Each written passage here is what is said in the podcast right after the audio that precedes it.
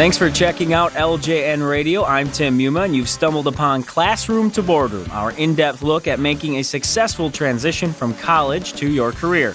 Now, one type of event that can get your foot in the door is a career fair, and we're speaking today with Angie Freustad to go over some strategies that you can follow as well as mistakes to avoid when you do attend. Angie comes to us from the University of Minnesota, where she serves as the Assistant Director for the College of Science and Engineering Career Services. Angie, thanks for coming on the show.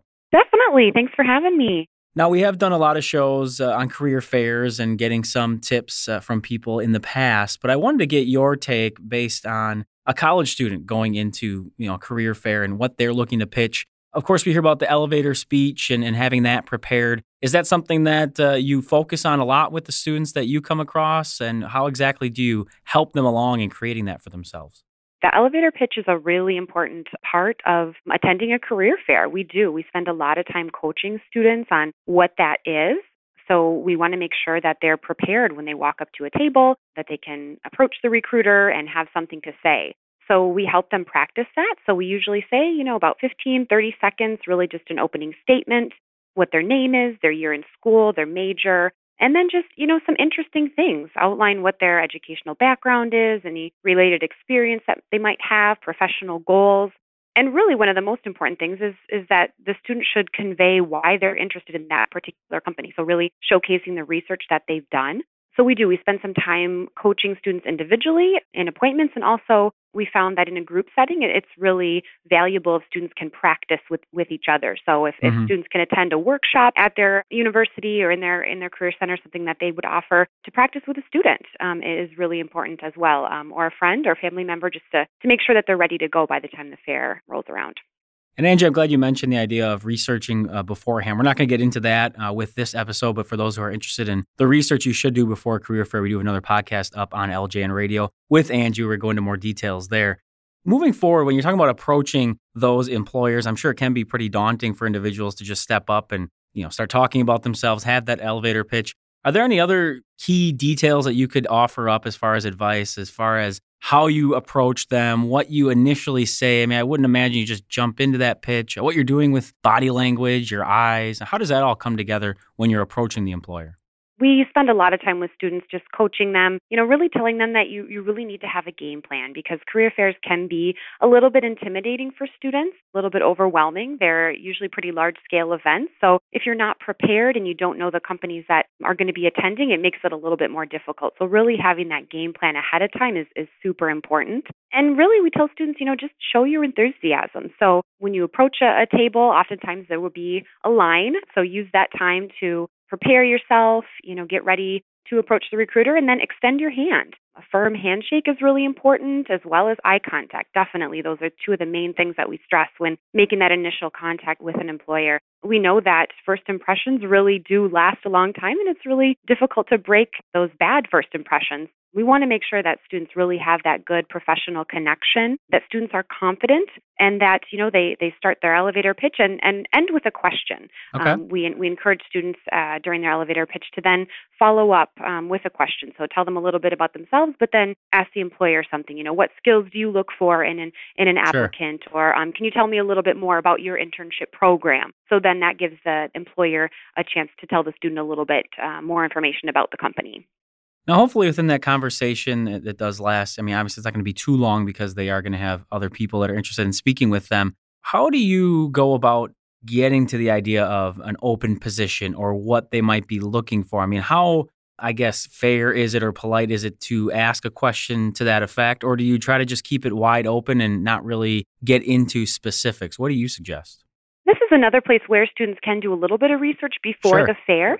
So oftentimes the school, the college or university will have an online internship or job database where students can actually log in and see what open positions the company has currently. So we would definitely encourage students to do that, to log on and say, you know, look at the, the top companies that you're interested in and see what positions are available and, and what positions uh, interest the student. So if that information is available ahead of time, that's great. And that really impresses the employer and shows uh, the employer that the student has done his or her research and knows what's open and, and really can ask then at that point a little bit more probing questions about the position what is it like? Where's the location? What's the you know the culture, the environment of Mhm. um, that particular company? But if that information is not available online ahead of time or on the company's website, it's perfectly acceptable for the student to ask about any open positions. But we just want to make sure that they do as much as much re- research ahead of time to find that information, you know, if it is available. Right.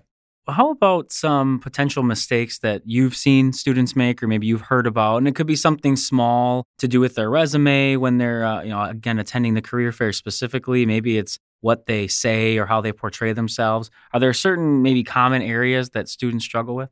Yeah, you know, one area that we see students struggle with is is again just not having that game plan. Sure. You know, ahead of time mapping it out and being familiar with the layout. So a lot of times the college uh, will have online a copy of the layout, so students can Okay. download that, they can print it, they can make their game plan, and say they want to talk to ten companies. We would encourage students to actually start with some companies at the fair that maybe they're not quite as interested in, Mhm. but we tell them, you know, to, to do that because it helps get some of those initial jitters out and then, uh, you know, warm up really essentially. And then, you know, move on from there and talk to some of the companies that they really are interested in and, and really, you know, want to want to spend a lot of time speaking with. So that's one of the one things that, that we would suggest for students.